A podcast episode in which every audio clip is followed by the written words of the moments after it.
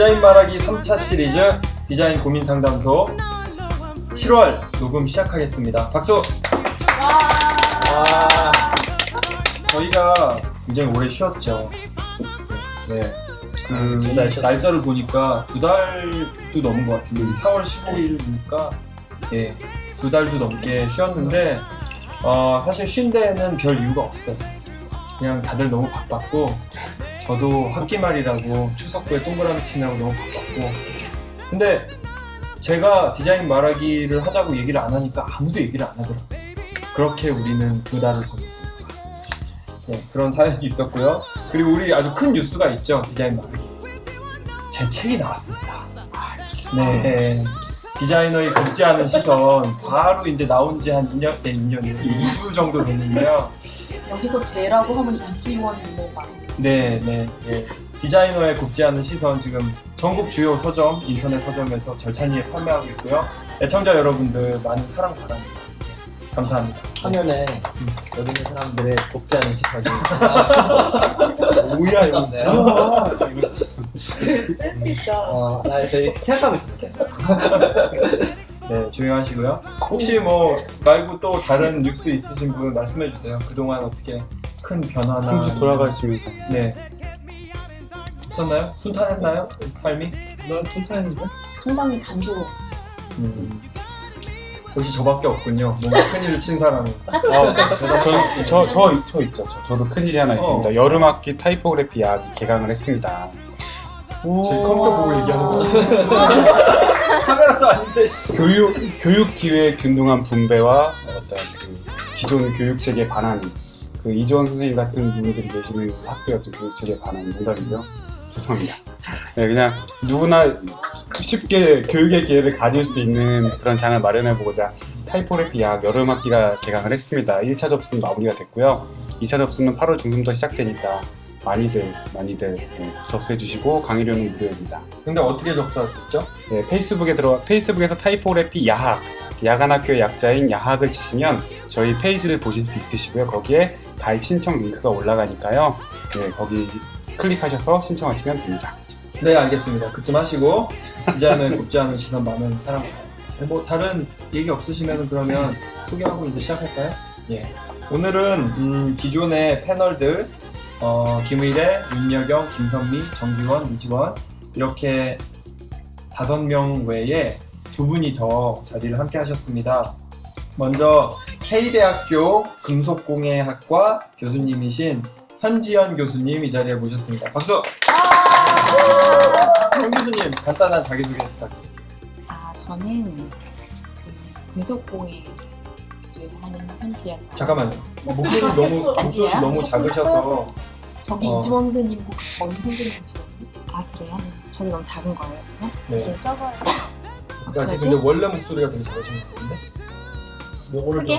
좀 크게 예, 크게 해주시면 좋죠. 강의하듯이? 네. 아, 이- 이거를 여기다가 줄까요? 그냥? 혹시 모르니까 놓고 크게 크게 말씀해 아 주세요. 부끄러워서. 저도 부끄럼 많아요. 설마. 음, 예, 그러면 소개해 주시죠. 아 그럼 예, 하는 거예요? 예. 내셔도? 괜찮아요. 여기다 좀. 제 중간으로 이것도 다 화장실도 나가요, 가요. 사실은. 네. 네, 저는 그 이주연 선생님 소개대로 K대에서 금속공예를 가르치고 있는 현지연입니다. 저는 대학교 때부터 금속공예 시작해서 지금 한 20년 정도 금속공예를 했는데요. 주로 어, 은을 이용해서 장신구도 만들고 기물도 만들고 그런 일을 합니다. 여기는 여기는 이재원 선생님에게 끌려 나오죠. 네, 이주연 선생님이 어느 날 갑자기 공예 전문가가 필요하다면서 저는 다른 사람 시간 되냐면서 다른 사람을 끌어오는 방식과 비슷한 방식으로. 그냥 심지어 왔습니다. 심지어 그저께는 그냥 안 나가면 안 돼요? 그랬는데 제가 아니요 그냥 나오세요. 그래서 아 제가 8월달에 개인전이 아, 있어가지고 개인전. 예, 지금 조금 정신적으로 많이 시달리고 육체적으로 시달리고 있어서 음. 8월 이후에 하면 안, 되, 안 되냐 그랬더니 안 된다고 했어요. 그냥 왔습니다. 디자이너의 곱지 않은 시선 많이 사랑해 주시고요. 도예나 씨 간단히 자기 소개 좀 부탁드리겠습니다. 아, 예, 저는 캐나다에 있는 Mennonite Educational Institute에 다니는 도예나라고 하고요. 만화 지, 만화가 지망생입니다. 아, 그러면 한국에는 지금 잠깐 방문하신 건가요? 예, 방학이라서? 네, 방학이에요. 여름 방학. 음, 음, 좋겠다.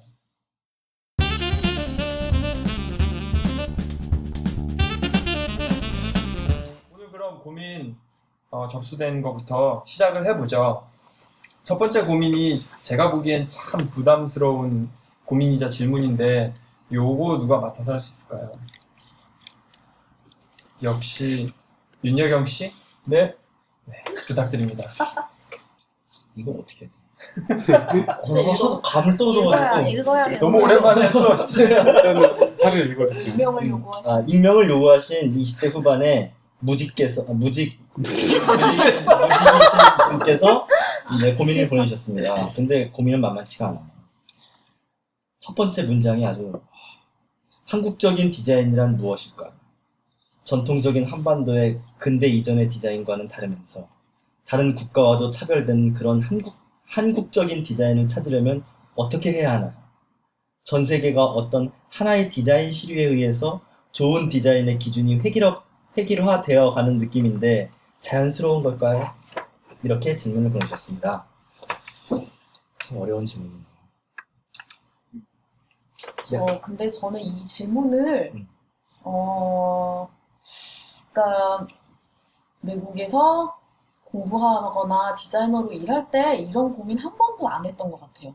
이런 어. 고민을 듣는 거는 그러니까 저, 제가 그렇게 그냥 개인적으로 그렇게 일하거나 공부할 때는 나의 디자인이 무엇인가에 대해서는 다들 고민을 하지만 저는 유학생으로서 한국적인 디자인이 무엇인가라고 그 미국에서 학교를 다니면서 고민했던 적은 솔직히 전혀 없었던 것 같아요.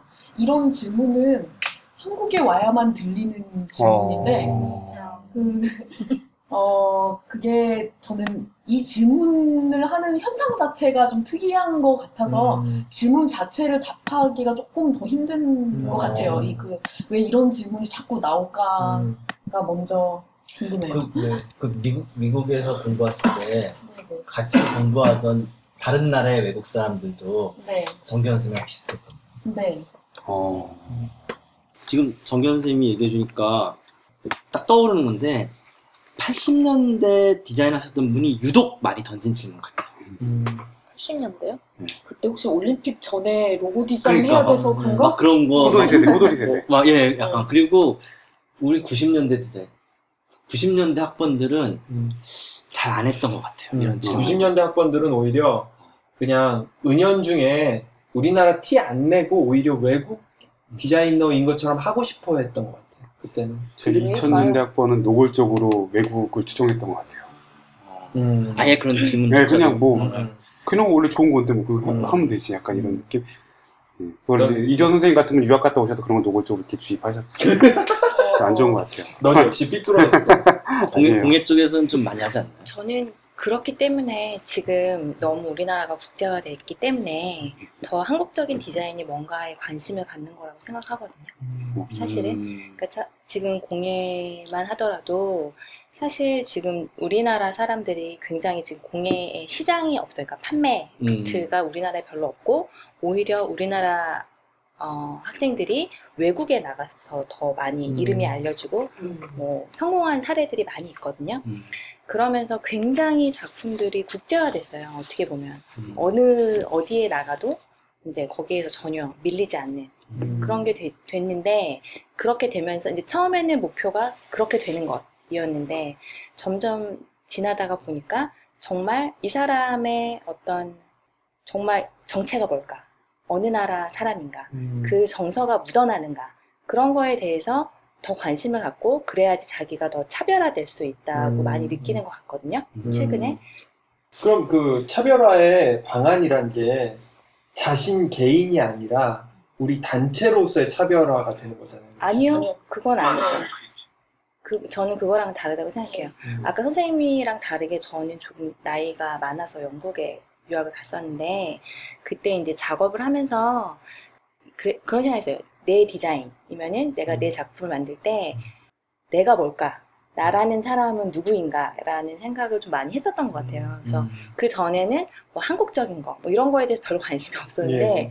오히려, 음. 어, 거기에 이제 특히 일본 사람들 활동하는 것들을 보면서 음. 일본의 색채가 그냥 음. 굉장히 구체적인데도 일본의 색채가 묻어나는 걸 보면서 음. 한국적인 게 뭘까라는 음. 생각을 했지만 아까 선생님 말씀하신 대로 너무 답하기는 좀 어려운 것 같아요. 음. 우리나라 같은 경우는 그러니까 사회나 환경에 개인한테 미치는 영향이 큰 나라라고 저는 생각을 하거든요. 맞아요. 단순하게 개인과 나라가 분리되거나 거리감을 두고 그 해석할 수 있는 사회는 아니라고 생각해요. 사회나 그 객체들이 개인에게 굉장히 많은 영향을 미치고 심지어는 거기에 동일시가 되어야 안락함을 느끼는 정서도 있고 네. 그렇기 때문에 나는 저는 한국적인 디자인에 대한 고민은 사실 나의 내 디자인에 대한 고민이랑도 좀 연결이 된다고 생각하는데 이게 디자인이라는 게 관주도화되면서 커리큘럼이나 뭔가 공모를 할 때 항상 한국적인 디자인 뭘 이런 식으로 자꾸 호도가 돼서. 이, 이런 화두를 얘기하는 것 자체를 되게 터부시하는데 네. 저는 이게 필요하다라고 사실은 저희 사회에서는 필요하다고 생각하고 글쓰기 글 쓰는 영역과 비교를 해보면 글 쓸 때는 한국적 글쓰기라는 얘기를 하진 않아요. 네. 왜냐하면 음. 개인의 글쓰기를 할 때 무조건 그 역사나 과거에 내가 그 접하는 이데올로기가 영향을 미치기 때문에 이미 그 한국적인 정서에 대한 관심이 시작돼요. 근데 디자인이라는 개념으로 자꾸 이렇게 얘기가 될 때는 항상 그걸 그냥 기표로서만 해석하는 음. 것 같아서 저는 오히려 이걸 조금 더 들어가서 담론화하고 얘기를 나눠보는 게 필요하다라고 생각하는 사람입니다. 저는 지금 김선미 씨 말씀에 공감을 하면서 그 한국적인 디자인이란 것을 어떤 면에서 바라볼 거냐가 사실은 상당히 중요하다고 생각을 해요. 굉장히 그 전형적인 접근 방법은 형태적인 접근을 하거든요.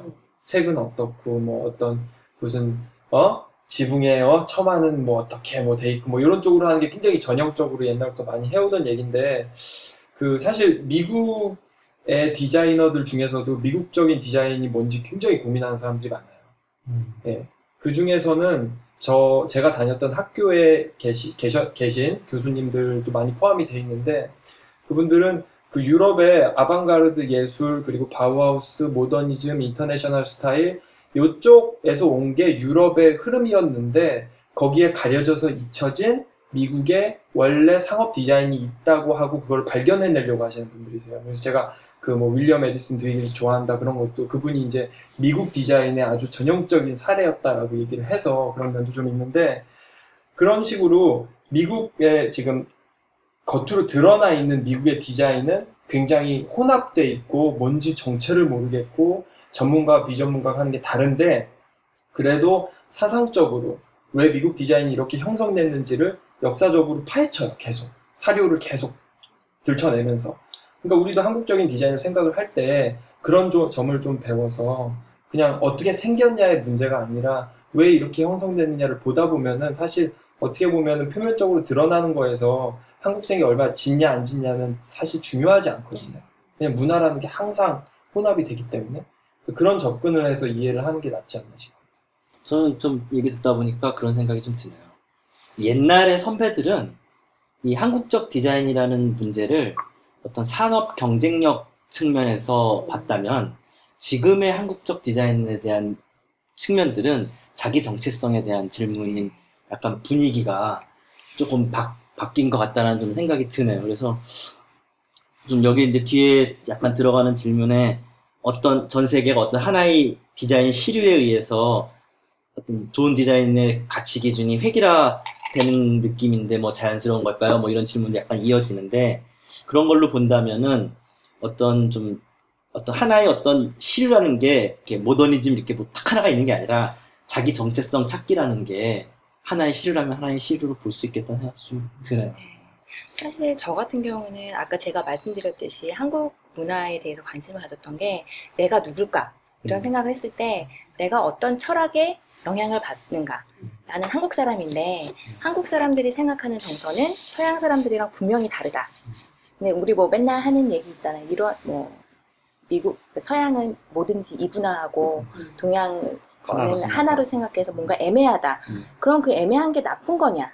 그리고 내가 뭔가를 판단할 때 뭐로 판단하지? 이런 생각을 하다가 보니까 제가 그냥 한국 사람이고 약간 뭐 음양오행 뭐 이런 것들에 굉장히 많이 지배를 받고 있잖아요. 그렇죠. 우리나라 사상 지배를 자체가. 받았죠. 네. 그래서 그것이 나한테 영향을 준다고 생각해서 그런 거를 조금 많이 연구를 연구가 아니 그게 제가 지금도 작업하는 거야 바탕이 좀 되거든요. 그래서 그것이 한국적으로 보이는지는 잘 모르겠어요. 근데 음. 정말 내가 그것에 대해 생각하고 그 약간 탐구해서 내, 내 정체성을 밝히고 또 그것이 굉장히 한국적인 생각이라고 생각이 드- 들어요. 그래서 그런 게 한국적인 게 아닐까. 지금 이 문맥이 없어서 질문해서 지금 딱 답하기는 어려울 것 같아요. 그래서 이렇게 개인의 정체성을 찾는 일환으로 하신 질문이시라면 진짜 저 제 생각으로는 한국적인 경험을 한 사람이 하는 디자인이 한국적인 디자인이라고 생각을 하고 꼭 한국 사람도 아니라고 생각해요. 저도 다문화 가정이고. 근데 이제 아까 선미 선생님 말씀하신 것처럼 그게 뭐 문화사적으로 디자인사적으로 내지는 거 정말 교육이나 정책이나 그런 레벨에서 이거 논의가 되면 안 되는 것이냐는 건 또 전혀 그렇지 않다고 생각하고요. 그건 또 다른 접근이 필요한 것 같아요. 개인적인 접근. 다른 것 같아요. 그리고 저는 이런 이제 고민이나 생각을 할 때 시대적으로 멀리 있는 한국을 찾으려고 하지 말고 그냥 우리 지금 있는 이 상태를 받아들이는 게 좋다고 좀 생각을 하는 편이에요. 그래서 어 모르겠어요. 많은 사람들이 그런지는 모르겠는데 일부 디자이너들은 자꾸 현재의 한국의 모습을 부정하고 싶어하는 사람들이 있거든요. 뭐 지저분하고 뭐가 난립했고 뭐 졸속으로 뭐가 됐고 뭐 이런 식으로 부정하려고 하는 경향이 있는데 그런 거를 사회 현상으로 비판하는 것은 좋지만 문화의 어떤 모습, 우리 주변을 이루고 있는 모습으로는 그냥 받아들이고 그게 그게 한국이고 워낙 그 속에서 쩔어서 살았기 때문에 외국에 나가서 하면 뭐든지 그게 나오고 이런 게 있는 것 같아요.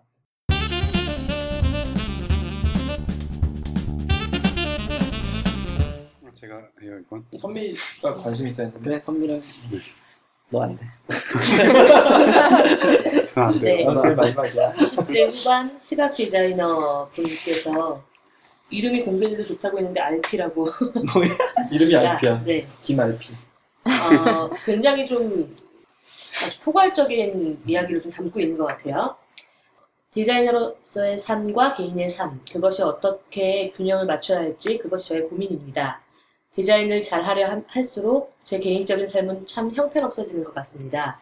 회사를 다닐 때에는 야근에 철야에 어쩔 때는 주말에 집에서도 컴퓨터 앞에 죽치고 앉아있고 특히나 정신 상태는 어휴, 그야말로 극예민입니다.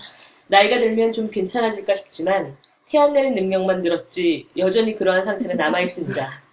그래도 일 끝내고 난 뒤 성취감과 보람은 이루 말할 수가 없죠. 그것 때문에 디자인을 계속할 수 있는 것 같기도 하고요. 그런데 문득 그런 생각이 들었습니다. 디자인을 잘 하려는 것은 나의 욕심, 나의 개인적 삶을 반하는 게 아닐까 하고 말이에요. 저는 앞으로 결혼도 해야 하고 아기도 낳아 좋은 부모도 되고 싶은데 아 당장 연애도 해야 하는데 말이에요. 직장 오너, 상사분들을 보면 잦은 야근으로 인해 부부관계도 안 좋아지고 음. 아이, 아이한테도 죄책감에 회사의 스트레스에 보기만 해도 숨이 턱턱 막히더라고요. 그럼에도 불구하고 디자인을 잘하기 위해서는 어느 정도 자기 삶을 포기해야 하는 것 같더라 라고 제게 말씀하시는 걸 보고는 이건 아니다 싶었죠. 저게 제 몇 년 후의 모습이겠구나 아찔하기도 하고요. 조금 디자인을 포기하더라도 근무 조건이 괜찮은 곳에 입사를 하는 게 맞을까 생각하면 나중에 다른 곳에 이직할 때 쓸만한 포트폴리오가 없어 이직을 못할까 걱정도 되고요. 실제로 주변에 일찍이 대기업에 들어간 친구는 3년 동안 다녔는데도 쓸만한 포폴이 없어서 다른 곳에 이직하는데 많이 어려워하더라고요. 이래저래 총체적 난국입니다. 디자이너로서의 삶을 택하자니 개인의 삶이 울고 개인의 삶을 택하자니 디자이너로서의 삶이 슬프네요. 패널분들 중에서도 스튜디오를 운영하시거나 디자이너로서 활동하는 분들이 계신데 묻고 싶습니다. 어떻게 밸런스를 맞추시는지, 어떻게 생각하는지. 글이 조금 어수선하지만 상담 부탁드립니다. 이렇게 보내주셨습니다. 저는 이거를 꼭 디자이너를 대입해서 얘기 안 해도 그냥 일반 예 사회 활동을 하는 모든 사람이 다 해당되는 얘기인 것 같아요, 사실. 맞아요.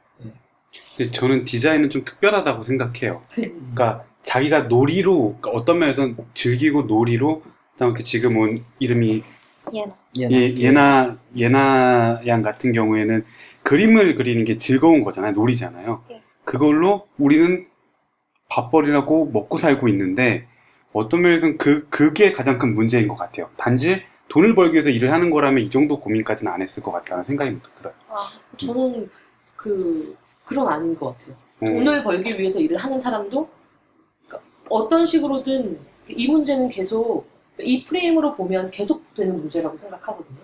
이건 디자인을 하든 뭐 대기업을 다니든 어떤 식으로든. 그러니까 저는 되게 그냥 단순한 얘기지만 디자이너로서의 삶이랑 개인의 삶을 분리하면 이 고민은 끝나지 않을 것 같다는 생각. 네. 그러니까 저는 유일하게 분리되지 않는 거라고 생각을 하는 거죠. 다른 직업들은 당 어쩔 수 없이 분리가 다른 직업이 되는데 어디가 분리가 돼? 뭐 예를 들어서 단순 사무직 같은 경우에는 분리가 될 수밖에 없죠. 내 삶과 나 오늘 계산해야 되는 계산기 두드리는 시간은 분리되어 있지만 디자이너는 디자인하는 행위 자체가 그냥 개인의 삶인 거죠. 그게 다 하나의 맥락인데 디자인을 비롯한 창 어떤 창작 그러니까 어, 일을 사실은 놀이로 해- 하는 사람들. 그러니까 그건 다 그러니까 디자인이나 영역에만 국한된 문제는 아닌 것 같고 아까 말씀드렸다시피 개인의 삶과 이 디자인을 비롯한 창조적 어떤 활동에 대한 삶을 분리하면 이 고민은 아마 죽을 때까지 이어질 것 같다라는 생각이 들고 이걸 개인 안으로 들여와야 된다고 생각해요. 그러려면 더 큰 범주가 개인의 삶이어야지 디자인의 삶이 더 큰 범주가 되면 안 된다는 게 사실은 제 생각이에요. 저는 일단은 그 직장 상사 중에서 디자인을 잘하기 위해서 어느 정도 자기 삶을 포기해야 하는 것 같더라라고 얘기한 상사가 일단은 저는 미친 사람이라고 생각을 하고요. 왜요? 네? 왜요? 그러니까 디자인을 잘하기 위해서는 자기 삶을 포기해야 된다라는 게 디자인과 자기 삶을 이미 분리해주고 있는 거잖아요. 아, 아까 그러니까 디- 예, 아까 얘기했던 그- 걸 반한 예, 그러니까 디, 넌 디자인을 일로만 해야 돼라고 얘기하는 거랑 다를 바 없다라고 생각을 한다라는 거죠. 네. 그건 일이야. 일이고 너 노는 시간 따로 있는데 이걸 하면 노는 시간은 못해 이렇게 얘기한다라는 거죠. 네. 그러니까 디자인을 즐길 수 있는 여지를 계속해서 거세 나가는 말이기 때문에 약간 미친 소리라고 얘기했던 것 같고요. 그리고 의뢰 선생님은 좋은 삶을 살고 좋은 경험을 하는 사람이 좋은 디자인을 한다고 아. 연결해서 생각하시는 분이기 때문에 그래요. 그래서 잘 정리해 주셔서 감사해요.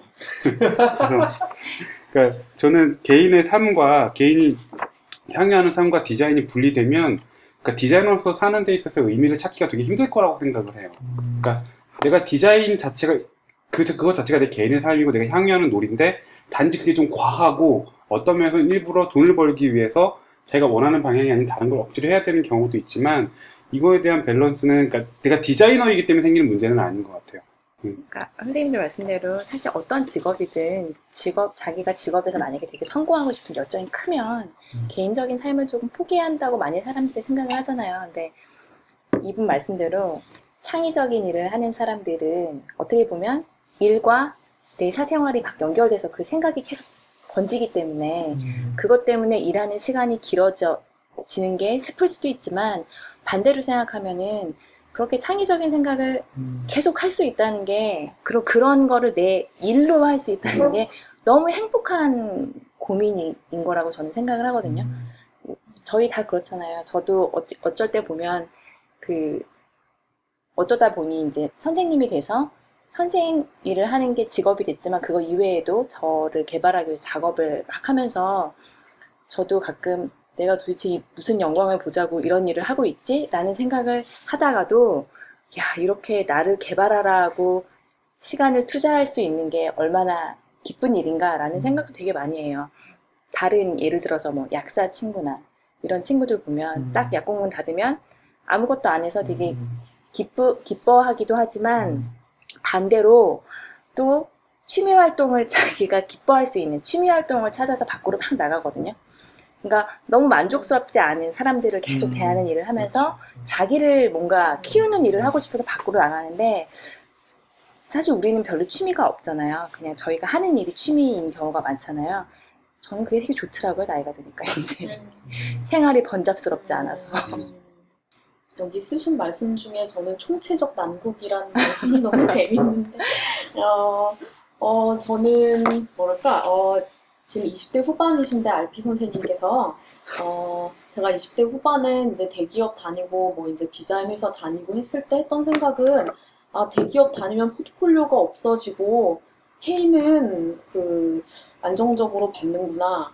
그런데 커리어가 완전히 한정되고 그 회사 밖에서는 나의 존재를 아무도 알 수가 없고 보여줄 수 있는 것도 없고 그런 거를 이제 알게 되, 되셨잖아요. 근데 제, 저는 그 비슷한 시기에 했던 생각이 아 이게 어, 어느 정도 공정하구나라는 생각을 했었어요. 그러니까 내가 이 내 개인으로서 디자이너로서 발전을 시킬 수 있으면 어, 이런 재정적인 것이 좀 불안할 수 있고 재정적인 것에 내가 어, 최적화를 한다면 이런 다른 것이 희생될 수 있고 이게 총체적 난국이라고 하시는 말씀도 맞는 말씀이고 저는 약간 다르게 봤을 때는 아 이게 어느 정도 공정한 모델이 있구나 시스템이구나라고 생각을 하고 그렇게 변수가 돼 있을 적에 내가 원하는 나한테 중요한 기준은 뭐지를 생각해서 그거에 맞춰서 이렇게 선택을 하는 게 가능했던 것 같아요. 이걸 봤을 때 저는 어떻게 보면 이렇게 잘 짜여진 게임, 게임 같이 보였던 것 같아요. 그게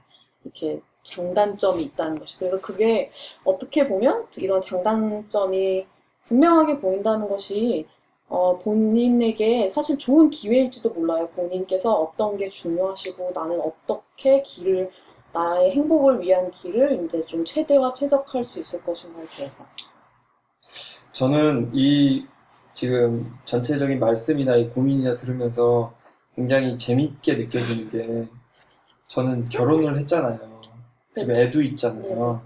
그런데 이제 이 분과 그리고 지금 하는 말씀은 일하는 시간이 자기 시간이 아니고 그리고 뭔가 여유로운 시간을 가지거나 친구를 만나거나 애인을 만나는 게 자기 시간이라고 생각을 하는데 전 일하는 게 제 시간이에요. 맞아. 네. 일하는 게 제 시간이고요. 가족과 함께 시간을 보내는 게 제 시간이 아니에요. 사모님, 집에 애가 있으면요. 사모님이 들으시면 되게 섭섭하죠. 아니 아니 섭섭한 그게 싫다는 게 아니라요. 가족과의 시간이 싫다는 게 아니라 가족과의 시간을 따로 할애해야 되고요. 그리고 제 시간은 제가 일하는 시간이에요. 맞아. 그래서 저는 그 제 직장이 학교잖아요. 학교에 가는 시간이 제 시간이에요. 그리고 그 외의 시간을 최대한 가족이랑 보내려고 노력을 하죠. 그것도 중요하니까. 그래서 어떻게 관점의 차이인 것 같아요. 만약에 제가 결혼을 안 했고 이분처럼 뭐 여자친구도 없는 상태다 그러면은 지금 제 관점으로 보면 100%제 시간인 거예요. 그 일하는 시간이. 저는 24시간 제 시간을 사는 거예요. 그런데 이제 이렇게 돼 있으면 그렇게 돼 있으면 그렇게 생각이 안 드는 거죠. 그래서 재밌는 것 같아요. 어떻게 이거를 바라보느냐에 따라서. 저는 이분 약간 이해 가는 게 여자라서 더 그런 것 같아요. 여자인데 어, 20대 후반 성차별하시는 거예요. 지금? 아니요, 20대 후반의 여자가 음. 결혼도 해야 되고 뭔가 아이도 낳아야 되고 육아도 해야 될 것 같고 음. 그런 거에 대한 어떤 자기 책임감이나 어떤 그렇게 이루고 싶은 어떤 자기의 생각과 일이라는 것이 왜 우리나라 여자들이 대부분 약간 그것이 상반되다고 많이 느끼잖아요. 일을 음. 하는 것과 육아를 하는 것. 그런 데서 오는 약간 갈등일 수도 있을 것 같아요. 흥미로운 게 저는 이 화자를 남자라고 생각 했어요. 아, 그래요? 저도 그래서 이 어디 아, 여자- 여장을 계속 찾아보고 아니 있어요. 근데 아이도 나 이런 예, 표현이 예. 있으니까 그러니까 아이도 근데 낳아. 그건 여자든 남자든 가능하게 얘기할 수 있는 건데 네. 저는 약간 저희가 되게 저도 흥미롭게 바라보는 게 이거를 다 자기 입장으로 많이 보고 있는 것 같아요. 음. 근데 만전하게 그 제 입장을 배제하고 이 사람 입장으로 들어가면 그러니까 이 사람은 사실 아까 말씀하셨듯이 일하는 시간이랑 그 개인의 시간을 분리하고 바라보는 사람이에요. 그렇게 그리고 20대 후반까지 살았고 만약에 이 사람에게 디자인의 삶과 개인의 삶을 동일 그러니까 합쳐라라는 얘기는 사실 어떻게 보면 저는 다른 음. horror horror 어. story. horror story. 이해할 수 없는 24시간 이야기. 회사에서 살아야 돼. 네. 거기서 자면서. 아니, 그래서 그렇게 그런 입장에서 바라보면 네. 이런 생각을 갖고 있는 오너들이 있어요. 그래서 철저하게 근무 시간 외에 그 업무를 하지 않고 음. 주말에는 가족과 시간을 보내는데 시간을 할애해야 되고 이러는 오너들이 있거든요. 그러니까 네네. 그런 회사에서 그런 시스템을 만나보는 게 저는 오히려 음, 네. 더 가장 적합한 이분에게 해결책인 것 같고 저 같은 경우도 사실은 회사, 회사를 운영하고 있지만 저는 주말에 일 안 하고 그 근무 시간 외에는 웬만하면 일 안 하자는 것 같은데 저는 그 시간에 다양한 경험들을 많이 해서 다시 음. 일로 환원하고자 하는 목적이 음. 있는 네, 사람이기 때문에 이거랑은 조금 다른 것 같고 네. 어, 그런 사람들을 좀 찾아서 만나보는 게 네. 어쩌면 저 주변에 이런 분들 도 맞아요. 계시거든요. 네. 가족이 가족이 먼저다라고 생각하는 분들 음, 그러니까 음. 그분을 개인의 삶의 가장 큰 주안점으로 보는 거죠 가족을. 진짜 재밌네요. 그러니까 이재원 선생님 말씀 이런 예를 다 들어보니까 음. 저 저는 남편이랑 동업을 하고 있거든요. 그러니까 자다가 옆에 봐도 남편 있고 또 일어나 옆에 봐도 남편 있고 일하다 옆에 봐도 남편이 쓱 나와요. 아, 그 지금 자기 시간을 보내고 계시네요. 네. 개인적인. 아이고 해맑고 얼굴이. 아, 네. 그래서 예나랑 오늘 데이트. 아, 네. 그래서 그러니까 근데 저는 그게 저한테 가족이 우선이라서 그렇게 일하는 거거든요. 저는. 음, 음, 그러니까. 음. 다들 어, 목표는 비슷한데 그 음. 해결책이 너무 다르니까 네네. 너무 신기한 것 같아요. 네. 저는. 그, 그, 이, 이분이 가지고 있는 어떤 관점이요. 자기 것이 없는 것 같아요, 지금. 그러니까 자기 것이 있는 사람들은요, 그 자기 것을 할 때 행복감을 느끼고, 거기에서 자기 동일성을 찾는데, 이분은 지금 디자인도 내게 아니고, 그냥 결혼, 아이 이런 것도 네. 당장 지금 내게 아니고, 음, 그러니까 현재 내게 없는 거예요. 음. 그래서 이분은 디자인이나 이런 것도 다 문제긴 하지만 사실 디자이너는 경력 단절에 굉장히 좋은 직업이에요. 경력이 단절돼도요 이- 이어갈 수 있는 직업, 전문 직업, 전문 음, 직업이기 때문에 그래서 어떻게 보면은 다른 직업에 비해서 유리한 직업 중에 하나예요. 근데 이분께서는 지금 디자인도 싫고 다른 거 하고 싶은데 그것도 잘 안 되고 그래서 당장에 지금 자기 것이 없는 게 큰 고민일 것 같은데 진짜 많은 사람들이 이렇게 고민하고 있어요. 음. 그냥 지금 현재의 삶이 좀 지치신 것 같아요. 네. 심심한 연애를- 위로를. 음. 연애를. 소개팅을. 해주고 연애야. 알려주시면 이겨야지. 고민을 해결해 주려면 우리가 소개팅을 시켜야 그렇죠. 제길.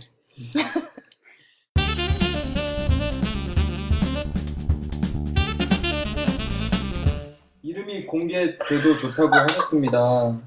근데 비밀 이름이 이름이 이름이 비공개야. 공개돼도 좋습니다. 그러니까 이름이 비공개인 거죠. 이상한 일이에요. 예. 이름 센스 이상한 있는- 분들이 많이 보내요. 센스 있는 분들. 예. 안녕하세요. 2년차 일을 하고 있는데 하면 할수록 여러 가지 고민이 많이 있습니다. 이런 공간이 생겨서 정말 반갑네요. 그 고민을 들어주시는 흐르는구나. 히읗이라고 있는 거 아니에요, 조용- 보통? 네. 아, 네, 죄송합니다. 해주세요. 고민을 들어주시는 디자이너 선배님들의 길을 따라가고 싶은 마음에 일단 선배님들은 디자인을 어떻게 시작하게 되었는지, 정말 힘들었을 때를 꼽으라면 언제였는지, 그리고 아직도 하고 있는 이유는 무엇인지, 정말 즐거우신지, 순수한 열정을 항상 가지고 있으신지. 너무 질문이 많았나요? 크. 요약하자면 선배님들이 디자이너로서의 history와 마음을 알고 싶습니다. 눈물 없이는 얘기할 수 없는 스토리들이. 하루 종일 얘기해도. 너무 길것 같은데요. 너 이거 얘기하면 뭐 구구절절 끝이 없는데 저는 간단히 뭐 몇 가지만 대답을 하자면 아 정말 힘들었을 때는 지금은 이제 극복을 했는데 정말 힘들었을 때는 디자인을 그러니까 내 일을 내 일을 할 필요가 없는데 해야 되겠다는 강박관념에 휩싸였대. 그럴 때가 있었어요. 그러니까 놀 수도 있잖아요. 쉴 수도 있고 지금은 안 해도 된다. 이런 생각을 할 수 있는데 그렇게 생각 못 하고 내가 막 도태되는 것 같고 정체되는 것 같고 다른 사람들은 막 되게 열심히 하고 있는 것 같다는 그런 생각에 휩싸였을 때가 몇 번 있었는데 제일 길었을 때가 유학 준비할 때 영어 공부하면서 디자인의 D자도 안 건드렸거든요. 그때 되게 괴로웠어요. 내가 왜 이러고 있지? 한 3개월 동안 나는 정말 이러다가 추락하는 거 아니야? 막 이런 생각을 할 정도로 괴로웠던 적이 있었어요. 근데 지금 생각하면은 너무 정말 말도 안 되는 생각인 것 같아요. 예. 안 할 땐 그냥 툭 놓고 안 해도 되는 것 같고요. 오히려 그게 나중에 더 힘도 되고 좋은 것 같아요. 아, 저 말해도 되나요? 네. 저 아직 경력도 없지만 그 제가 제일 힘들었을 때가 그 제 머릿속에서 제가 창작하고 싶은 것의 quality는 정말 하늘을 날고 있는데 그 제 손이 안 따라줄 때요. 그럴 때 정말 힘들었어요. 너무 좋은 얘기다. 경력 있는 사람 같아요. 그러네. 저는 거기에 대한 해결책을 알고 있어요. 뭔데요?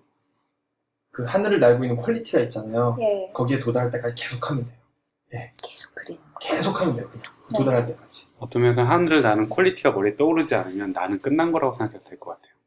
그러니까 그게 익승으로 해서 계속해서 내가 발전할 수 있는 가능성이 있다라는 거. 아, 그게 오히려 행복하다라는 거죠. 그러니까 저 이 얘기 들으니까 생각이 났는데 예전에 잠깐 교만했을 때 나 정도면 잘하는 거 아니야? 아니면 계속 교만한 거야? 과거형이 나 정도면 뭐 이제 타이포그래피 쪽에서 할 만큼 한 거 아니야? 이런 생각이 든 적이 있었어요. 교만해서 잠깐. 근데 그 다음부터 디자인이 재미가 없더라. 올것 같아요. 그러니까 오히려 계속해서 내가 지향하고 가고 싶은 방향이 있다라는 게 행복하다라는 걸 그때 느꼈던 것 같아요. 예. 지금은 당연히 그렇게 생각하진 않지만, 아, 그러니까 제가 되게 잘한다고 생각하진 않지만 그게 있다라는 거 있어야 되게 많이 하는 것 같은데. 그게 있어야 행복하다라는 걸 그때 많이 느꼈던 것 같아요. 네, 얘기 들어보니까. 저는 디자이너는 아니지만 그냥 뭐 글을 쓰고 뭔가 그런 사람으로서 얘기를 하면 저한테 가장 큰 동력이 어떤 사람에 대한 관심? 그 사람이 나도 포함이 되는 거고 사회를 구성하는 뭐 내 지인도 포함이 되는 거고 여하튼 생각하고 행위하는 사람이라는 존재에 대한 관심과 호기심과 그 애정으로 생각들이 이어갔고 했는데 그래서 저는 인터뷰도 많이 하는 그 에디터였고 에디터 중에서는 인터뷰를 많이 하는 에디터였고 근데 어느 순간 사람들의 얘기가 재미없어지는 타이밍이 오는 거예요. 그러니까 남들 얘기가 재미없어지는 거라고 해야 되나? 근데 음. 그때가 아마 제가 소화하는 시간이었던 것 같아요. 외부로 계속 눈이 향했던 눈이 어느 순간 이제 내 안으로 와서 나를 한번 풀고 다시 외부로 나가는 이건 반대일 수도 있어요. 안에서 먼저 시작했다가 외부를 보고 다시 자기로 들어오는 사람도 있는데 저는 이제 반대였던 거죠. 그러니까 그 타이밍은 사실 내가 소화를 해야 될 시간이었는데 어, 그때 그러니까 내가 나의 어떤 흥미로운 동력이 갑자기 사라진 것 같은 두려움이 생기면서 뭔가 이렇게 관심이 없어지기 시작하니까 흥미롭지도 않아지는 이제 그러다 보니까 어느 시간이 지나서 이제 내가 내 안으로 막 하다가 다시 외부로 그 화살이 펼쳐졌을 때는 행복했던 것 같은데 또 그랬을 때가 가장 흥미로웠던 것 같아요. 내가 굉장히 관심을 갖고 애정을 갖고 있던 대상에 대해서 한순간 흥미를 잃었을 때 저는 그럴 때가 힘들었던 것 같습니다. 나에 대한 흥미는 계속 지속되고 있지. 참 놀라운 일이죠. 점점 높아지고 있으니 이제 방향을 달리했어. 요 무시하고 이렇게 박 반대로 하니까 더 세지더라고요. 맞아, 그냥- 그냥 동조하고 더 세게 하세요. 어, 품고 어, 공개처럼 성, 성공한 것 같아. 나 얼굴 빨개지려고. 쑥스러워. 아직도 하고 있는 이유 얘기해 주실 수 있는 분. 아, 저는 지속되는 거, 열정의 지속이랑 아직도 하고 있는 면에 대해서, 어, 계속 바뀌었어요. 그 열정의 대상이. 계속 바뀌어서 계속 할 수 있는 것 같아요. 만약에 제가 정말 아주 세분화된 영역에서 한 가지만 계속적으로 했으면 어땠을지 모르겠는데, 쭉 회상해 보자면, 저도 사실 디자인 대학에 온 이유가 만화 그리고 싶어서 온 거였거든요, 처음에. 맞아요. 그러다가 그거는 온데간데 없어지고 음. 예쁜 처녀 선생님을 만나서 타이포그래피에 관심을 갖게 돼서 그쪽으로 굉장히 오랫동안 또 하다가 그 다음에 대학원 가서는 이제 어, 디자인 정말 학문으로서 디자인을 공부하는 거에 취미를 붙여서 그걸 하다가 그 이후로 광고 쪽 일을 2년 하고 그 뒤에는 사색과 글쓰기에 몰입해서 디자인을 곱지 않은 시련이라는 책이 나왔죠. 네. 그리고 요즘 최근 한 2년의 제 최고 관심사는 디자인 교육이에요. 음. 근데 그 부분은 아직 너무 모르고 더 많이 해야 되기 때문에 아직 지금 열정을 불태우는 중이고 이래서 계속 변해왔기 때문에 저는 좀 유지가 된 케이스였던 것 같아요. 하면 할수록 어, 내가 하는 일이 세상에 정말 많이 닿아 있고 임팩트가 크다는 거를 점점 더 느끼게 되는 맛이 있는 것 같아요. 그러니까 처음에 디자인할 때는 몰랐는데 지금은 내가 하는 일이 뭐 서비스 디자인을 한다고 하면 그게 뭐 개발 테크놀로지 그 테크놀로지와 관련된 담론 테크놀로지와 예술과의 만남 테, 테크놀로지와 사업 모델과의 만남 마케팅과 기획과 디자인과 뭐 언어와 이런 거의 만남 이런 것을 통해서 내가 하는 일들이 어떻게 세상에 이런 거미줄에 얽혀, 얽혀 있나가 보게 되면서 나의 일이 어 이렇게 고립된 일이 아니라 사실 아주 큰 가능성, 큰 영향의 가능성을 지닌 일이라는 걸 점점 생각하게 되는 것 같아요. 그래서 어, 계속 하고 있고 힘들었던 때는 아직은 어, 아직은 안 왔어요. 저는 예나 씨하고 좀 비슷한 것 같은데 하고 싶은 거 못할 때 디자인 대학을 졸업을 했는데 광고회사 하고 다니고 싶어가지고 했는데 광고회사가 취업이 안 돼가지고 1년 동안 머슴 생활을 하는데 진짜 힘들었어요. 내가 하고 싶은데 하고 싶은데 기회가 안 주어져가지고 때 그때 진짜 힘들었고요. 지금은 되게 좋은데 하늘에 있는 quality를 알기 때문에 되게 좋아요. 근데 그거를 잡을 수가 없어요. 제가 이제 그거를 잡으려고 노력하면 사람들이 저한테 약간 돈키호테에 갔다라고 얘기를 하는데 왜 그러냐면은 제 꿈이 뭐냐면은 디자인이 무엇인지 알고 싶어요. 근데 디자인이 무엇인지 알려면 인간이 무엇인지 알아요. 인간이 무엇인지 알려면요. 인간을 둘러싼 세상을 알아야 돼요. 인간을 둘러싼 세상을 알려면요. 인간이 만든 모든 학문을 다 공부해야 돼요. 말도 안 되는. 근데 그렇게 하고 있어요. 조금씩 조금씩. 그래서 하나씩 하나씩 그렇게 하다 보니까 뭐라 해야 되지? 그 논어 첫 문장이 하기지 뭐 불력 뭐 여러 뭐 이렇게 나오는데 때때로 배우고 뭐 때때로 익히면 즐겁지 아니한가 이렇게 나오는데 진짜 즐거운 것 같아요. 내가 이 나이 먹고 이제 나이 먹고 이제 이 배운 걸 써먹어야 할 텐데 그거는 그냥 그건 뭐 알아서 하, 시고난 내가 지금 배우고 때때로 익히는 게 너무 즐거워. 그게. 근데 이렇게 잡힐까봐 겁나기도 해요. 이게 이게 잡히면은 이거 멈춘 이게 이 즐거움이 사라질까봐 무엇에 잡히면요? 제가 물었던 질문 인간이 무엇인지 알고 디자인이 무엇인지 알게 될까 봐 잡힌다는 게 무슨 뜻이에요? 깨닫는 그걸 알게 되는 거죠. 아까 하늘에 있는 quality를 예나 씨가 그리게 되는 거 있잖아요. 예, 예. 내가 막 그- 그리고 싶지 않은데도 막 그려지는 거. 네. 그렇게 될까봐 겁나요. 아, 그, 그게 저는 좀 안 왔으면 좋겠다는 생각이 할 정도로 지금은 그거, 하- 그 과정 자체가 되게 즐거워. 잡히지 않았는데 잡혔다고 착각하는 게 제일 위험한 거지. 뭐, 그럴 수도 음. 있죠. 예. 음. 그래서, 그, 제, 뭐지, 그, 컴퓨터 바로 옆에, 뭐, 이렇게 써 있는 문장 중에 하나가, 알에 대한 겸손함이에요.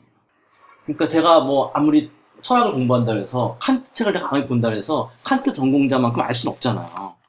그렇잖아요. 그러니까, 칸트 전공자 만나면, 그냥 초딩이 되는 거죠. 이, 이, 네. 이게, 예, 이 자세가, 저는 굉장히 중요한 자세라고 생각하고, 그렇게 생각을 하고 다른 사람들을 만나잖아요. 그러면 그 사람 앞에서는 다 초딩이 돼요. 그 사람의 프레임 앞에서는 난 초딩이 돼요. 아까 예나 씨가 어떤 캐릭터에 대해서 막 얘기를 할 때는 내가 할 수 있는 최선은 그걸 듣고 있는 거일 수밖에 없는 거죠. 네, 저는 그, 그 느낌이 되게 좋아요. 그 느낌이 되게 좋아요. 근데 내 앞에서 왜 이렇게 맨날 아는 척하고 자 그, 그 다음에 다가오는 게 자존감이에요. 그 다음에 그 자존감을 발휘할 대상이 필요해요. 그거 하나를 딱 잡았는데 그 이모일 수도 있고, 친구일 수도 있고, 이제 저런, 이제, 저런 인간일 수도 있는데, 저런 갑자기 현기증이 확. 근데 왜 여기가 편하냐면은, 네. 여기는 내가 자존감을 내세워서 막 내 자랑을 하잖아요? 네. 그럼 지도 막 자랑을 해요. 지지 않아. 똑같은 인간이야. 똑같은 인간이에요. 그럼 진짜 공자님 말씀이네요. 때때로 배우고 익히면 즐겁고 비슷한 짓을 하고 있는 벗을 만나서 희희낙낙하니 그 즐겁다. 다음 문장이 네. 그거. 그 다음 문장이 뭐냐면은, 네. 누가 알아주지 않으면은, 그때 비로소 자기가 군자처럼 행동할 수 있다. 음. 그 누가 알아주면 막 의기양양하잖아요. 근데 누가 안 알아주지 않을 아 때, 옛날에 의대 선생님처럼. 예, 뭐, 그냥, 꼭 옛날은 아닐 거예요. 그, 누가 알아주지 않을 때 진짜 내 모습이 드러난다는 거죠. 예. 그게 이제 그 세 문장이 딱 논어 첫 문장인데, 저는 그게 아주 되게, 완전히 그 어떤 즐거운 일에 대해서의 그 세계를 딱 요약해 놓은 것 같아가지고, 되게 좋을 때. 나의 삶을 회고하는 것 같아요. 아이고, 아이고. 근데 질문하신 분을 폄하하는 뜻은 전혀 아니고, 저도 세- 제 과거를 생각해보거나 주변 분들을 생각해보면, 어, 경력이 더 짧고 더 젊었을 때, 더 잘 몰랐을 때, 이게 되게 얕은 분야라고 생각을 했었던 음, 것 같아요. 맞아요. 음, 더 하면 할수록 파면 팔수록 크다는 거를 알게 되는 것 같아요. 그래서 저도 디자인의 힘으로 금융의 판도를 바꿔보고 싶다는 짓을 하고 있으니 지금 생각하면 말도 안 되는 것 같지만 지금 제 머릿속에는 이제 말이 되더라, 되거든요. 음. 근데 그거 그 서비스 테스트 하셨다면서요? 아니, 계속 하고 있어요. 아 그럼 언제 아, 공개 테스트를 잠깐, 아니, 딴 얘기. 이건 박사생한테 언제 졸업하냐, 그런 거. 아니, 뭐 질문이요. 그런 걸 물어보는 게 아니라. 혹시 그 몰모트가 필요하시면 은 저 꼭 한번 경험해 보고 싶어요. 네, 저 미국에 혹시 계좌 있으세요? 예 있어요. 네, 알겠습니다. 아니, 계좌를 쓰셔야 되는 건 아니고 예, 그냥 예. 그런 경험을 어, 거예요. 이거 혹시 신종 사기 아닌가? 혹시 그런 거 아니야? 3년간의 3년간의 준비 한 방에 크게 금융이 이- 이쪽 아닐까? 다른 금융.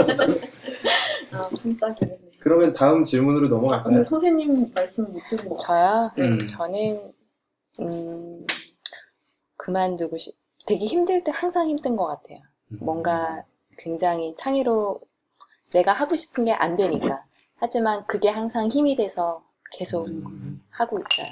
또 항상 질문하고 그게 풀리지 않아서 선생님이랑 비슷하게. 비슷하네요. 예. 네. 그리고 그게 되게 즐겁고 때로는 그 나이가 점점 들면서 그런 거를 깨달아서 그것 때문에 그게 내 삶에 반영이 될 때 음. 그런 거를 깨달을 때 되게 그냥 기뻐요 삶이. 오늘 아침에 읽던 책을 집어 던졌어요. 도저히 토할 것 같아가지고. 집어 던진 다음에 가만히 이제 정면을 응시하면서 이제 뭐 하지? 이상한 사람이야. 이제, 이제 뭐 해야지 생각을 했어요. 저번 이제 내가 하던 걸 집어 던졌으니까. 그럼 할게 없는 거예요. TV도 별로 보고 싶지도 않고, 페이스북 이렇게 봤는데, 아, 재미도 없어요. 그 다시 5분도 안 돼서, 그걸 다시 할 수, 그러니까 내가 할 수 있는 게 없어. 음, 점점 갈수록 제가 할 수 있는 게 없어지는 것 같아요. 같이 게임 하실래요? 나는 하고 싶지 아, 않아. 나도 그, 스타단 시작하자. 그러니까. 아, 들으니까 생각난다. 아직도 하고 있는 일 중에 하나가요. 음. 제가 만든 거를 어, 사람들이 쓰는 걸 보는 게 너무 좋고, 맞아, 음. 그거 사람들이 진짜 쓰면 행복해. 좋아하는 거 보면 너무 좋고, 음, 그거를 씀으로 인해서 당장이 아니고 나중에라도 어떻게 간접적으로라도 그 사람의 변화가 생긴 걸 느끼게 되면 진짜 그 기분이 이로 말할 수가 맞아, 없어요. 맞아. 그런 맛이 있는 것 같아요. 디자인의 그 진짜 그럼요. 그만. 이거 진짜 이뻐요. 뭐 이럴 때. 여경 씨 너무 이뻐. 이럴 때, 와, 그 쾌감이었지. 그럴 때도 좋은데 진짜 쾌감이 있을 때는 내가 만든 걸 보여줬어. 근데 그 사람이 되게 싫은데 싫다고 말 못하는 그 모습을 볼 때. 응? 그 진짜 쾌감이 있지. 저, 내가 내 걸 싫어한다고 말을 못하는 지금 거야. 다음 해볼까요? 저 이번에 제일, 제일 보람됐던 게 이제 공예 현황 보고서 요건데요. 어. 지금. 이, 너 이, 일부러 거기다 왔지. 좀 들어오세요. 자, 이 원고를 쓰신 분들이 그때 되게 급박하셔갖고 빠르게 이렇게 막, 막 정리해 쓰셨대요. 근데 자기네들도 그래서 결과가 잘 나올까 고민하고 있던 차에 이 책을 받아보고 이렇게 잘 정리될 수 있다라는 걸 처음. 이렇게 잘. 아, 좋겠다. 그래도 문제. 네, 여기에 이렇게, 방점은 지가 잘한다는 거야. 네, 네, 이렇게 지자랑하는 재미에 하고 있어요. 이거, 이거 필요하시죠? 다음, 다음 질문도 아, 이름이 선생님 휴휴야. 잠시만요. 예. 저 질문하고 싶은데 그 이거 두 번째 얘기와 관련된 질문인데 정말 다들 순수한 열정 아직 가지고 계세요? 수선 요즘 있나? 안 순수한 열정은 어떤 거지? 음, 뭐 기본적으로 그래요. 순수한 열정 난 가지고 있는. 전 아니라는 대답이 안 떠오르는 거 보니까 긴것좀 같은데. 있나 봐. 그러니까 뭐 이런 거지. 일단 안 순, 음. 목적 자체를 떠난 어떤 부, 부수적인 이유 때문에 하는 거는 순수한 거지. 아. 여기 있는 아. 사람은 최소한 그건 없네. 저, 저, 저는 불순물이 많이 섞인 것 같은데 괜찮아요. 섞음과 같은 거죠. 돈도 인정도 100%는 아닌 받고 싶고. 돈도 벌고 싶고 막 그런 사랑받고 싶고 그런 게있 고다 섞여 있는 것 같아요. 네, 맞아. 그거야 다 네. 그렇지만 네. 주요 목적이 뭐냐 그것들을 다 뺐을 때도 할 거냐 안 할 거냐 그 문제도 좀 그걸 다 빼면요? 좀 힘들 것 아니. 난좀 요 차이는 있을 것 같아요. 내가 내 순, 내가 하고 싶은 거에 대해서 남에게 떳떳이 말할 수 있느냐 없느냐가 순수함에 약간의 기준은 될 수 있을 것 같아요.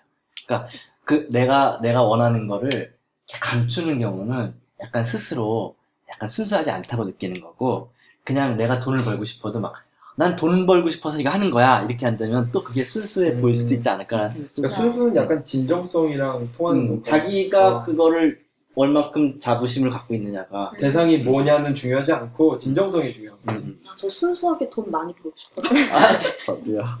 아까 그 디자인 학교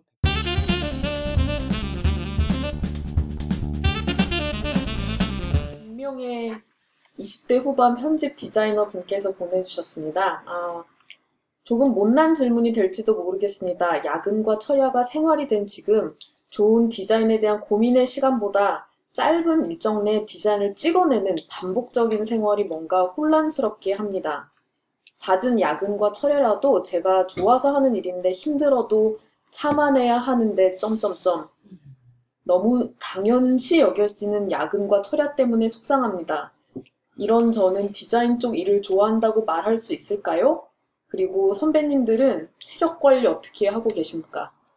어, 음. 예. 저도 이게 디자인 역시 디자인의 특수한 상황은 아닌 것 같다는 생각이 네. 드네요. 디자인은 좋아하는데 야근과 철야를 싫어하시는 분 같아요. 예, 예. 간단하게 얘기하면. 맞아 여기 여기 디자인이 힘들다는 말은 전혀 안 나와 있고 야근과 철야가 힘들다는 말만 나와 있는데 이런 제가 디자인 쪽 일을 좋아한다 말할 수 있을까요? 음, 뭔가 저도 이상해. 음, 음, 되게 많은 편집 디자이너들이 야근과 철야를 하고 있는 거죠. 네. 음.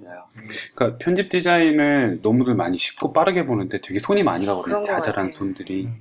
그런 것들 때문에 이제 기간은 짧게 주고 이제 생각해보면 일은 되게 많은 경우가 많아서 밤을 많이 새요. 그리고 단가도 싸니까 짧은 시간에 많이 쳐야 이제 급여가 나오는 시스템이라서 이런 질문을 하시는 것 같은데 저는 100번 이해하는 것 같아요. 그러니까 저는 디자인은 좋아하시는 것 같고요. 야근과 철야를 싫어하시는 것 같아요. 그게 분명한 것 같고 어, 야근과 철야를 안 하는 회사로 옮기시면 좋을 것 같아요. 진짜로. 근데 그런 편집 디자이너들이 야근과 철야를 하지 않을 수 있는 회사가 있을까요? 전 잘 모르겠지만. 음, 뭐, 항상 하지 않을 순 없지만 최소화하려고 노력하는 회사들이 있죠. 민? 그리고 예, 밈도 그렇고요. 민? 그렇게 옮기다 보면 그러니까 그런 환경들이 조금씩 개선되지 않을까라는 생각이 들어요. 그저께 철야했다며. 네. 재밌는 건요. 저는 저만 철야했어요. 저만 밤샜어요. 지금 그래서 마음에 약간 응어리가 있어요. 저, 저만 밤새고요. 제가 커팅 다 칼질하고 그리고 근데 제 기준에 미팅 갔다 좋은 오고. 회사 중에 하나가 그 상사가 더 오래 음. 일하고 잘하는 회사가 아우 네, 상사 저는 빨리 근데요. 가야 되는데. 어? 아니, 밑에 전 있는 사람들이 반대예요. 여기 좀 돼. 그 음. 너무 대, 대규모라서 그런 거 아니에요? 음, 아, 대규모라 아니요? 그 회사가 좀 좀 크면. 아, 네. 음. 그러니까 이제 그 뭐라 그러죠? 그거를 관료적인 음. 형태를 띄고 있어서. 음. 아, 회사 상사가 집에 안 가면 그- 미쳐버려. 근데 저는 그런 건 있어요. 그래서 디자인 특히 디자인 회사 다닐 때 상사한테 배울 만한 점이 있- 꼭 있어야 예. 그러니까 자부심을 좀. 느낄 수 있지 상사가 않을까. 늦게 일하는 건 좀 어렵다더라. 상사가 더 잘해야 된다는 건 옳다고 생각해요. 늦게 어, 다 직원보다는 더 일해야 된다고 생각해요, 저는.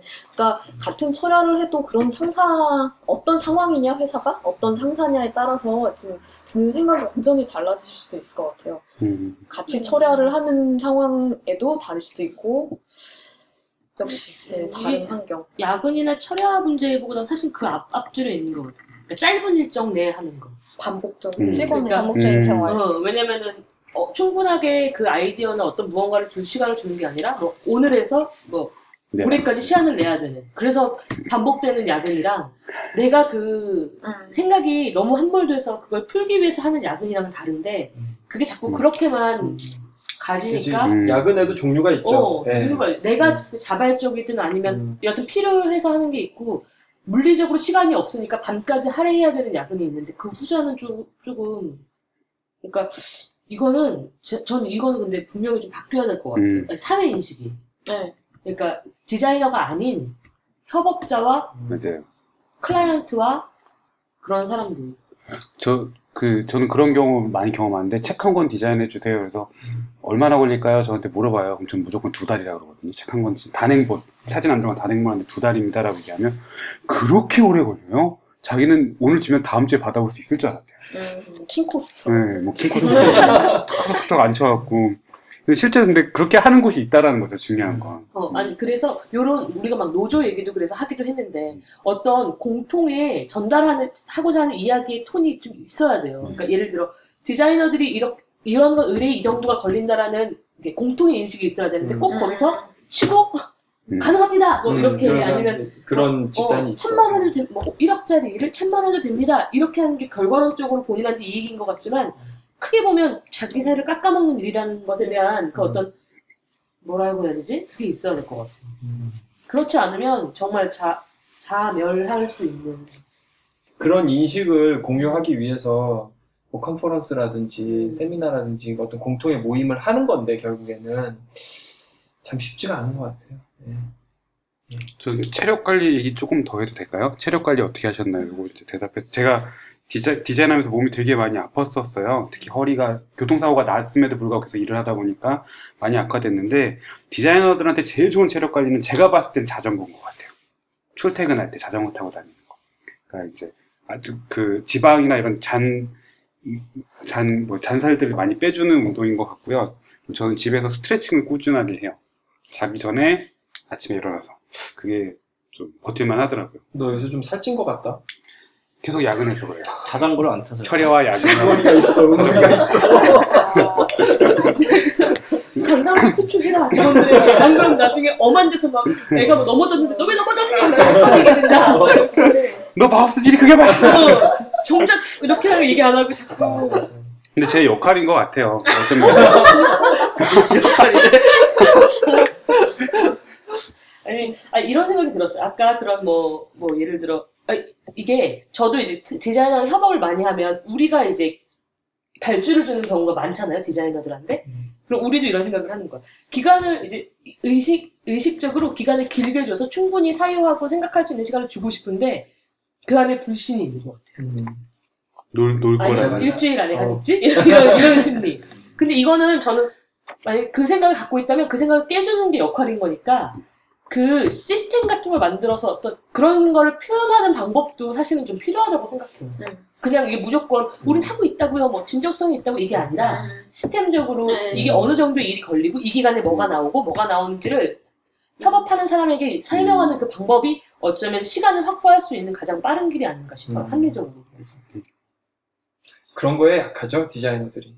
그런 의미에서 미맨 포니테일 내가 아직 의뢰라는 얘기를 했지만 미맨 포니테일 어떤 방법론을 만들었어요. 음, 어, 우리 기간 난 모르는 거 거를 같은데, 지금, 지금 왜 여기서 얘기하고 있을까? 나- 내가 모르는 거, 난 뭐지? 아니 우리가 얘기했던 음, 막 맞아요. 그 어, 단계를 밟는 그래서 처리하는 약 못 들어. 근데 이게. 되게 좋은 게 이게 대외적으로 알리기 위한 무엇보다 사람들이 이 안에 있는 사람들이 자기가 소모되고 있지 않다는 걸 인식시켜주기 위한 방법으로도 굉장히 같아요. 네. 음. 그리고 내가 사실 이걸 하면서 얘기를 들어보면 아 그럼 우린 이 프로젝트가 시작되면 이 정도의 기간 안에는 이걸 끝낼 수 있게끔 몸에 안배를 해놔야겠구나라는 예상 가능한 분들을 만드는 것도 되게 중요해요. 그거 되게 좋은 일인 것 같아요. 맞아요. 다른 회사에서도 좀 생각해봐야 될것 음. 같아요. 경향신문에서도 생각해봐야 될 것 같아요. 경향신문은 매일매일 만들어야 되겠다. 틈이 없어요. 매일매일 반복된 사. 찍어내는 진짜 찍어내는 사. 진짜 진짜 찍어내는 디자인 전형적인 예. 쓴거 아니야, 이거? 휴휴? 그래픽 디자인지에서 그 신문 지도 그래픽 이렇게 물어보더라고요. 그래서 한 면 제가 짠 거 보였더니 이 정도 만들려면 얼마나 걸리나요? 이렇게 말 오더부터 나올 때까지 음. 4시간 반 걸린다. 근데 그게 성향이 좀 다르기 때문에 약간 좀 다르게 이해를 해줘야 되는데. 다르지. 우리는 그냥 생각할 틈도 없어요. 그냥 자동 자동 빵이에요. 그냥 바로 뭐 이거 나올 것 같다 싶으면은 그냥 바로 시작해가지고 그냥 데이터 오는 대로 막 그냥 가- 바로 때려넣는. 그런 거 하면 가면 재밌다. 바로 자동으로 만들어주는 거. 연착이 없어지는 거지, 저희- 비슷한 편집 디자인이면 어느 정도 프로그래밍으로 만들어낼 수 있을 거예요. 있을걸요 아마. 근데 벌써 있어. 네. 있잖아. 그러니까 그 텍스트 컨텐츠를 생각하지 않고 네. 그냥 요 판에 이렇게 만들어주세요. 그럼 그거는 금방 만들어요. 근데 네. 저희가 책을 읽고 뭔가 조금 이 책의 특성이 될 수 있는 것들을 고민하면 아, 시간이 이제. 확 네. 일어나는. 그 내가 아시는 분 건축하시는 분은 한 3년인가를 그 건축주하고 편지를 주고받은 다음에 당신이 어떤 삶을 살고 싶냐 당신의 인생은 어떻고 오. 음. 그러고 이제 그 집을 지어준 거예요 어, 편지? 어떤 분이세요? 편지? 편지로 이메일로 어, 이메일. 정말 3년 동안. 드림하우스네요. 드림하우스. 예, 그래서 이제 그 집을 지었는데 뭐 그 집이 뭐 어떤지 모르겠지만 그 건축가의 따님이 저랑 그 회사 동기예요 그래서 음. 야, 너네 아버지는 정말 대단한 것 같아. 그랬더니 그 친구가 하는 말이 그 사이에 우리 가족은 얼마나 힘들었는지 넌 모를까. 우리도 뭘 먹, 먹, 먹, 먹고 살아야 되는데 아버지가 편지를 주고받고 계시니 일하는 편지만. 미안해. 그냥 갑자기 생각났어. 한번 끊었다 할까요? 뭔가는 0으로 되는 것 같아. 그러니까 뭔가 마이너스가 있으면 플러스가 있고, 아, 뭔가, 네. 아니, 뭐, 참 불평해. 그게 우리가 음양 우행. 어? 좋은 게 좋은 걸로 디자인으로 갔어. 다시 돌아갔어. 저희 잠깐 끊었다가죠. 이게 너무 음. 길게 해서 잠깐 쉬는 시간도 갖고요. 한번